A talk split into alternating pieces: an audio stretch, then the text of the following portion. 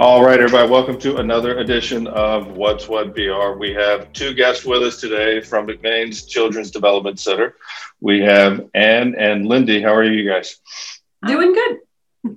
Good to hear. Good to hear. It's uh, to date ourselves. It's Monday, and uh, we've got seems like the first bit of hot weather that's forming. We're trying to uh, try to get used to that again. So, yeah. might so, from there to summer. You know, no spring.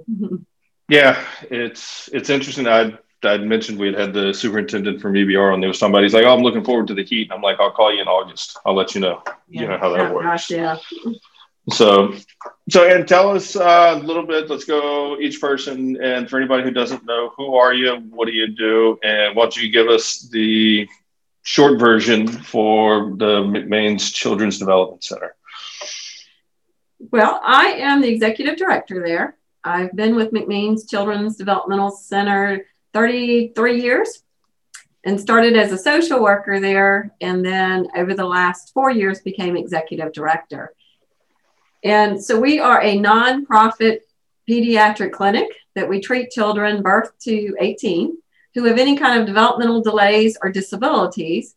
So we provide uh, physical, occupational, speech and language, and educational therapy to help them um, with that, whatever disability there may be. So it can be autism, cerebral palsy, learning disabilities, ADHD, or, or just developmental delays. We see all kids, accept all insurances, accept all uh, Medicaid, um, so the wide gamut. Here we go. Sounds like there's a lot going on. We do, we do, and and lots of family programs too. Awesome. Well, we'll come to that. So, Lindy, tell us uh, what you do over there. Yeah, I am the uh, director of development as a nonprofit. We do, you know, over 50% of our budget comes from donors and foundations. So that is what I focus on uh, donor engagement, making sure that we are raising the funds we need to do the work that the therapists and staff are, are doing here. Um, so yeah, that's what I do. yeah. And in disclosure, we pulled you into the show literally last minute. So yes. anybody, you had no prep time for this. We pulled you from one side, one side of the camera to the other. So because somebody else wouldn't join in, we'll leave them anonymous. So, so yeah. And tell me what, you know, what in at the core, you know, 33 years, you know, that is, there's got to be some meaning there. People don't sit, you know, in someplace they don't like for 33 years. You're absolutely right. Um, I love the center. I have pretty much started here right out of uh, grad school. And it has always been a wonderful place to me because, one, I could bring my background in special education and social work. So I was able to bring that together to be able to be a social worker here for many, many years. But it is a wonderful, it's just a family type business. We bring together uh, our therapists, our, our uh, funding, our development department that works on the funding, our admin side, our billing side, everybody comes together and really rolls up their sleeves and just works together. Very passionate about the families that we treat and the children. And just could not ask for a better place. So it's it's very much a part of me. That sounds like it, 33 years. Lindy, you've been what, 31, right? Yes, yes. uh, I actually started about two weeks before we shut down with the coronavirus. So my first year here was um, kind of a baptism by virus, I guess, um, trying to um, navigate a new job uh, with this organization during that. But um, and it just moved back here. Yeah, I'm, I'm just recently relocated back to Baton Rouge after being gone for 10 years. And so, um, what I, you know, I've only been here for a year, but Anne's very much right. Like it's definitely all hands on deck, which is a really nice place to be when you are doing something for a community to have a community feel within inside the building.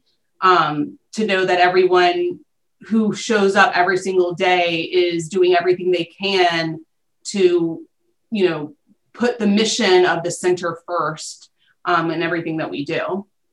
Well, you said one year. I think the rule they're letting everybody is if you did a COVID year, it counts like dog years, but like 10. So you get 10 years. Feels like it. oh my gosh, yes. It's been a year. Especially I can imagine in that, you know, in the fundraising realm, you know, right now, that's yeah, that's, the, that's, hard enough work as it is, right? You know, just yeah, fundraising, with. fundraising during a, a pandemic that is affecting people differently has definitely been um, a challenge because you know our donors are are important to us and we want to respect our donors and they're going through everything that we're going through. No one's no one's immune to what's been going on. Um, and so finding ways to navigate that has been a, a, learn i mean not just for us for all nonprofits. How do you navigate this new world of fundraising mm-hmm. when there is so much um, uncertainty in people's health and pocketbooks and, and jobs and there's a lot of insecurity happening. And so we want to make sure that our center is secure while also respecting the fact that our donors might have some insecurities of their own. Yeah no i think it's i used to not i say it and mm, you know it used to be you know the only not only but the majority was if you needed to raise money you know you'd went and put a golf tournament on or you went and ran a 5k you know right. and that's and a lot of people, you know, a lot of people, you know, donate, they give, and that's extremely important. But also, a lot of that, I think, is I don't want to say not by any means disguised, but it's like you might have a company that says, you know, hey, we'll donate, you know, to this group because you've got a four man golf tournament. Y'all go to the golf tournament and y'all try to draw up some business while you're there. Mm-hmm. You know, it's right. wrapped. There's some business. Everybody's, you know, there's some people that's true just philanthropic, you know, giving, and then there's and hey we'll take it all, right? You know, absolutely. whatever it helps. But now we've lost, you know, some of those abilities. I think we're getting them back. I think, you know, literally it was not even a month ago. People were still saying when I was talking to them on the show, they'd be like, I don't know when it's going to be. Now they're like, well, we're planning for this. Like it's things are moving again. And so I think that's going to be good, but it's, it's hard, but I think it's also, we're getting through it you know, as my mm-hmm. grandmother always told me, you know, this too shall pass. And yeah, but we've learned, right? We've all learned, you know, like there are other ways. We're on Zoom. I'm we're, we're talking on Zoom right now. I've done Zoom for five years, you know, and it used to be I could never talk to anybody in Baton Rouge on Zoom. It was mm-hmm. always people overseas, out of you know other business things. Now it's nothing to jump on a Zoom call, you know, to be able to have that interaction, to be able to find ways to, hey, we can raise money online. There's different ways that we can do this. I can, you know, I can reach further people. I think some people got really mad, but I'm like, there are some good things that have come out of this. I think at the end of the day. For the center, one of the things that we were able to do was implement telehealth, which was never um, something right. that we did before. So, you know, yeah, you don't want to talk about silver linings with something that's so terrible, but you do learn lessons as you kind of go through it. And um, the ability of our therapists to very quickly and staff to very quickly go from being 100% in person to telehealth. We reopened the center in May. May. May 16th. And we still have some clients who, just for their own comfort and safety, prefer to remain in telehealth. So that's been something that we've been able to do um, throughout yeah. throughout this time period, which has been really good for but everyone. I think, I think that's a testament to you know you know and people like you you know these directors these leaders that are pointing things out but then also to take all the way down to that you know lower you know grass boots on the ground working if you would have said, you know, if you would have gone two years or not gone through a pandemic and said, hey, we're going to roll out telehealth, it would have been this, all right, let's get a committee together. Let's find the people that we need to do. Let's research the vendor. Let's put it together. We can do it for 2022 or 2023. You know, it turns into one of those bigger things, but organizations have just learned like, no, we're just going to figure it out. Yeah. You know, it's amazing.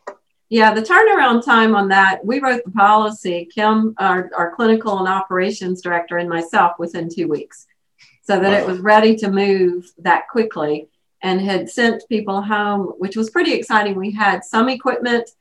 We were in a better place at that point to be able to get people set up at their houses, which which for us was huge to be able to mm-hmm. make those, to be able to get remote uh, PC and and get those things set up on computers and with the people to be able to do what we all need it to do.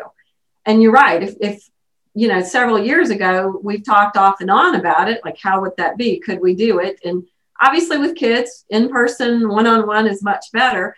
but it still allowed being able to give something and to work with them on being able to get their therapy you know from what they needed. And give them a sense of consistency in a True. world that's very not consistent right now. A lot of these a lot of these kids you know therapy is is just part of their routine um the way that anything else would be. So to lose that could was very um could have been for very for a lot of families very um disruptive. And so to be able to to to bring therapy back during the shutdown was important i think not just for the staff but for the for the kids and the families that we service i was going to say with I would think with kids, you know, in this therapy, the the child's going to therapy, and I think we all know that. But the child may not necessarily connect the dots that they're going to therapy. They just know that they've got this friend, you know, that they go to Mister's, you know, so and so or Mister so and so, and then all of a sudden that stops. It's like, yeah. why? You know, what happened? And then kids are wondering, you know, where things are, or you know, why did this happen? So to be able to be that quick and move, I think says a, a lot, like I said, from a leadership standpoint, but then also the people boots on the ground that are going, okay, we'll figure it out. You yeah. know, how you do can only lead if people will walk with you to get it done. So, yeah. you know, that that really does make a big difference when people are looking and figuring out we can do this and putting in because you know it took it took some time for the therapist getting um, activities and we had figuring out online resources and making sure that we had um, the things in place that made good quality therapy. Yeah, I told somebody the other day we jumped on Zoom and they were trying to share their screen or like turn their video camera on. I finally, I just had to, I was like, look, you've had a year of this. You should know this by now already. You don't get a pass. And, you know, the, you know, last March and April was okay to explain. I was like, but no, man, we're a year in. You should know all of this. But it, what I think it's done from a, you know, it shows. I don't want to by any means, you know, kind of separate, you know, the strong and the weak, you know, businesses, but there is a difference, and it's. I believe it's the people, it's the leaders at the top giving the people, you know, the boots on the ground, the ability just to go figure it out, like to say, like, we need, you know, hey, we're going to go write the policy but the policy doesn't provide the therapy. The policy right. doesn't, you know, do the work. It doesn't actually make it. You've said we're not. We're going to make a decision. We're going to stay open. You know, this is how we're going to do it. Let me dot the i's, cross the t's. Let's put, you know, as I say, the policy is the sandbox. You know, mm-hmm. this is the parameters in which you're going to operate in. I don't know how you're going to do it, but go do it and come back and let me know how that works out for you. So, so with that, what is some of the, you know, you've got some current programming that they've been able to do over, you know, remote, and then you've got some new things coming. Is that right? Or I don't know if I want to say new, but just the way that it's kind of being done. Yeah. Well, a lot of our things have gone back to in person. Uh, many of mm-hmm. our families are comfortable coming back into the clinic. And so, as time has been going on, the numbers have increased with that uh, we so the the one-on-one therapy is happening in person but as lindy said we have a few families who still prefer the virtual and that's fine or might be coming in for some if they're getting more than one therapy they may be coming into the clinic for one therapy and then have chosen to do virtual on the other so we've worked with them to make sure that they feel safe and are comfortable we put certainly some protocol in place of um, which our families have worked very well with us. And it's simply, you know, by having a carpool drop off instead of coming into the waiting room so that we can limit the number of people that are within the building. So all of those kind of things have really helped because for a lot of our children who are medically fragile, you know, who have some really significant things going on, you don't want them to get COVID. I mean, I don't want anybody to mm-hmm. get it, but for some of them that can be very life threatening. And so we have gone above and beyond to make sure that our families and the kids we treat, um, our staff, that everybody has remained as safe as possible. It's funny you mentioned the parents and the cars and the carpool and getting. I've talked to a lot of summer camps lately. That's a big thing. People are, yes. and uh, a lot of different businesses and a lot of summer camps are all saying, we're going to keep that policy. Parents are yeah. staying in the car, send the child in. Yeah. We're going to, pandemic, no pandemic. That's de facto standard at this point. It just works better, yeah. you know, that way. so it does. Now, summer, we're looking to do our Capable Arts Camp. So we are going to have that. I believe it's June 22nd, the week of June 22nd, that we'll be sending out um, the uh, enrollment forms. And that's open to any child with a disability and then also their brothers and sisters. So we try to bring mm. all kids together that are six and up and that they participate. It's a week long camp. And we bring in some of the community artists. They will come and we have a creative movement because boys don't like the, the term dance class in there. But creative, creative movement. movement. We have uh, music. We also have pottery, um, multimedia, and then we'll also do some painting. So th- there'll be like five different artists that will then uh, come up with different things. Well, we have one theme and they come up with the art activities to go with that. And then at the end, we have a wonderful program where all the art is put on display, and then there's a performance that they do, you know, for their families and for the community, whoever comes out for it. So that's a lot of fun. Last year we did do that virtually, which um, was fun. It was a little different. It was a challenge, but we got it. And then um, this year we we will probably do a, maybe not 60 kids because that's usually our capacity. We may stay at 40 just to have fewer kids to a group. Uh, but we will be looking at that. We also do uh, educational program in the summer. We do one-on-one educational therapy throughout the year, uh, but usually during the summer we try to do maybe two two kids in a group or individual, just depending on what they need. But we have what's called summer steps. So we'll bring that back this summer as well. That's see, that's everybody's talking. That's it's all coming back. You know, it's things yes. are unfolding. Yeah. It's it's it's interesting. It's exciting to see that it's happening. But you know, like I said, just a month ago, we didn't even think that. Yeah. No. No, and I think we're going to be able to do our no such thing as impossible bike event too. Uh, we have an adapted bike program for the children, and we're able to raise money and get bikes into the hands of a lot of the kids because the bikes the adapted bike it's a lot of times it's three wheels it's it's adapted for them built for them and the bikes can run anywhere from 3000 all the way up to 6000 and that's with a discount that we get from the company so they're pretty expensive but i tell you when you watch those kids on those bikes just riding just having the best time. Um, it, it's wonderful. It's just, you know, like you say, every it's a rite of passage. Every child should be able to ride a bike in some way, shape, or form. And there's different ways to be accessible with it, whether it's the brakes um, where the parent can run behind and hold with a steering in the back so the child is still able to participate, but the parent is also helping the guy or the brother or sister. Um, to held off and squeeze the brake, you know, and help them go if they need to, um, all the way to a much more independent where the child doesn't need the help, but just needs the balance that's there for them. And that's, so we do a uh, bike event with that that uh, raises money, which is going to come up on May 16th over at Pointe Marie. And that's just wonderful. Um, it's just nice to get, I mean, like the whole mission of the center in general is sort of like a holistic approach to how the therapy is done so that kids, regardless of their diagnosis, regardless of their financial status, they can have the access to be kids, right? Yeah. So, like, what does occupational therapy look for a child whose occupation is to be a child? So, right. you know, what does that look like? And uh, most of our pro, all of our programming kind of ties into that. Mm-hmm. Um, you know, the capable play, which I was really bummed I didn't get to see in person. I mean, I saw it on virtual, but you know, I went to summer camp with my siblings. Capable arts, capable arts yeah. excuse me. Because we have a capable, yeah, capable play also.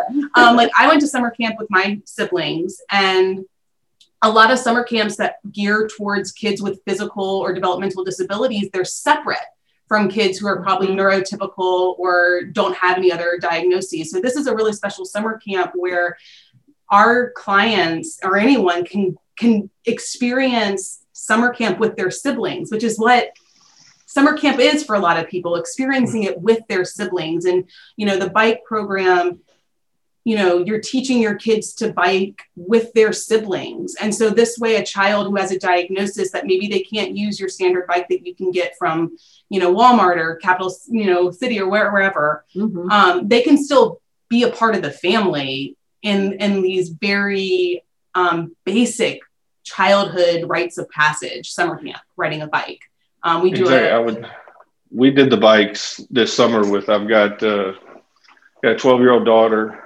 and eight year old uh, twin boys, and it was it was it was it was amazing. You're, I'm listening to you tell me about the bike. You could be behind. I'm I was having to run, you know, from just down the sidewalk and then back, and but that killed me. But I think yeah. what what the, what the middle picture that's coming is is that is you know you said kind of the rite of passage, you know, that they've got to be able to do it. And I think you know, and I don't know this, this is just talking off the top of my head, but I can imagine, you know, if you're that sibling who, you know, maybe can't necessarily do it, you know, the typical or what we think is typical, you know, the right way, that maybe that gets them a little upset, you know, and they're kind of down and out or they're left off to the side while these other things, you know, that are happening.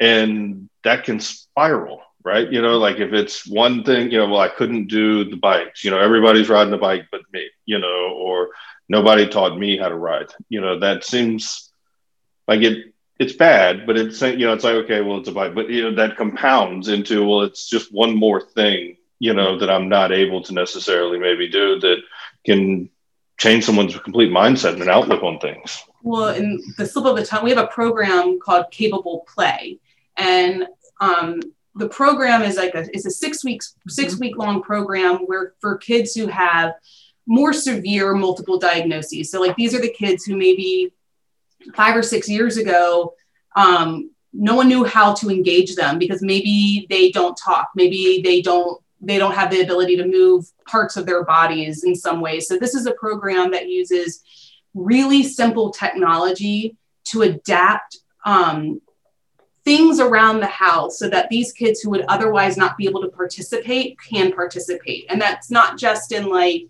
you know, um, a family game night, but also, you know, I have two kids. I have a four and a half year old. I'm t- he, he has chores, right? And every kid should have chores and have responsibilities. So through the capable play program, we can adapt a water pick with an adaptable button so that the child can maybe they can just turn their head and so there's a switch up here or maybe they can just move their feet and so there's a switch by their feet and all of a sudden they can turn on the water pick and now they can water the plants around the house and now they have a hmm. responsibility mm. so because what you were saying is it's not just being you know it's not just the capability of doing something that can get you down it's, it's if someone doesn't think you can and so it's your mm. mental health too it's not just the physical health that I mean, that's part of the reason why I wanted to work here. It's it's not just the physical health that the therapy and programming addresses. It's the mental health of a child.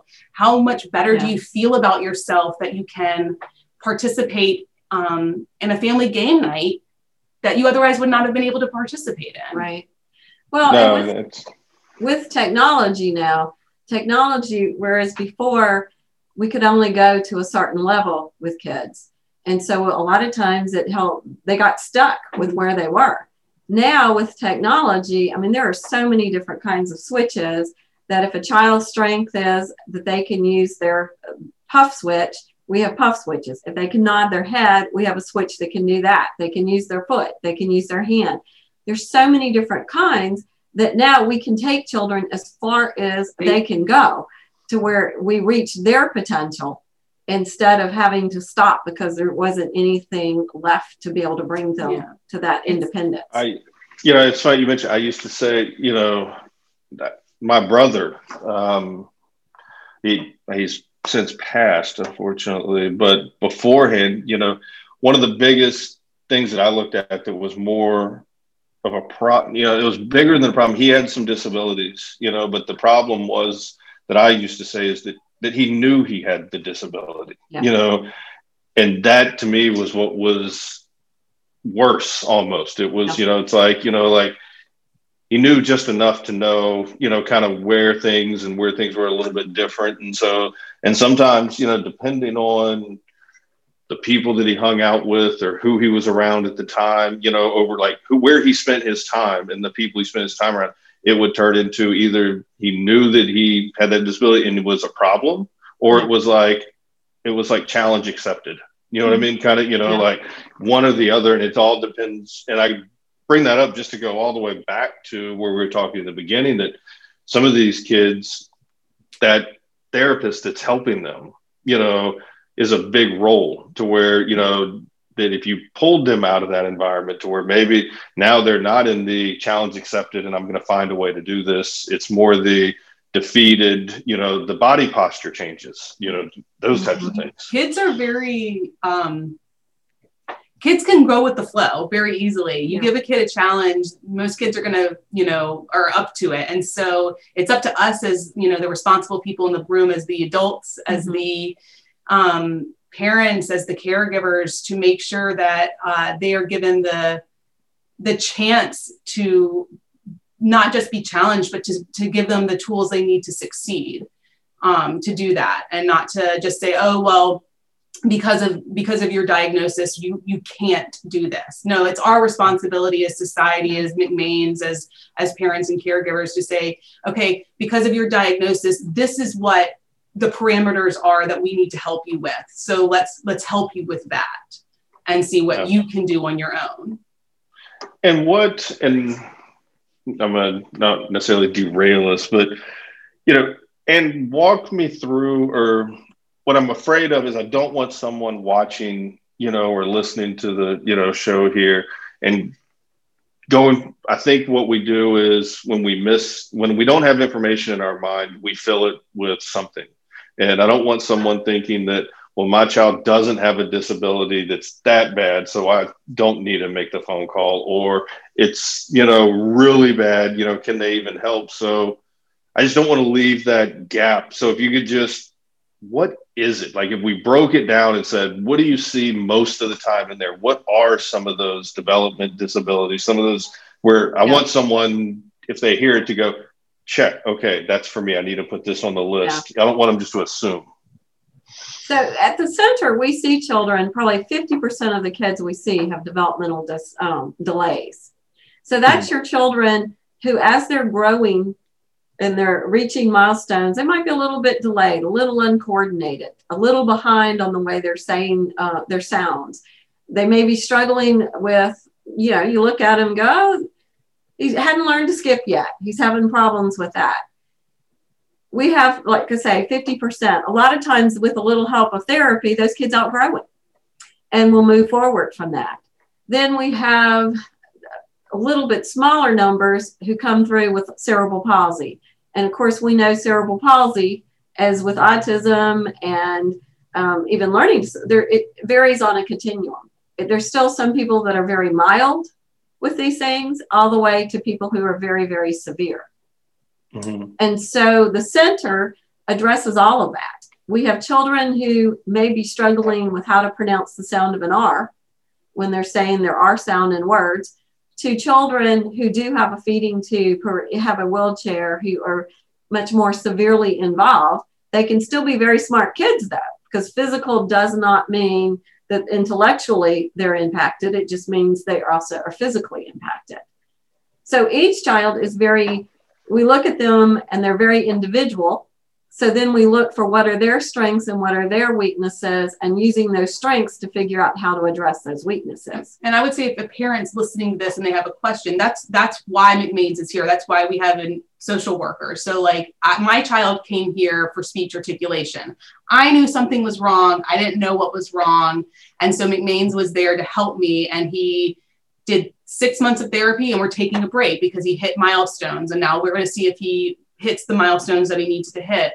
So, you know, if someone's listening, they're saying, well, I don't know. Well, that's that's why you come to McMains because it yeah. is a holistic approach. The social worker, we can evaluate the child and oh we think there's something going on in speech well let's do a speech evaluation and the speech evaluate uh, the speech pathologist might say you know i see something happening that the occupational therapist might want to take a look at well, we don't have to send that child to another location. We can send that child down the hallway to the occupational therapist to be evaluated. So, or the or the physical therapist or the educational therapist. So, you know, if someone's out there saying, "I think something needs to be addressed," that's the all you have to think. There's no, there's no, um, I need it to be this bad to to come right. to McMains. and we and we are very much a referral source. We have families who call and they say, My child's struggling with reading and I don't know what's wrong, but I think there's something that's off.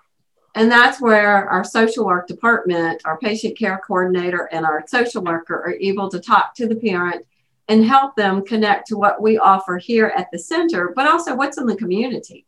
Because there may be something, uh, especially through the school system, where you can say, talk to your teacher because the school system does have testing as well. They can also do 504 accommodations, they can do you know, whatever is needed for that child to succeed. We're also able to help.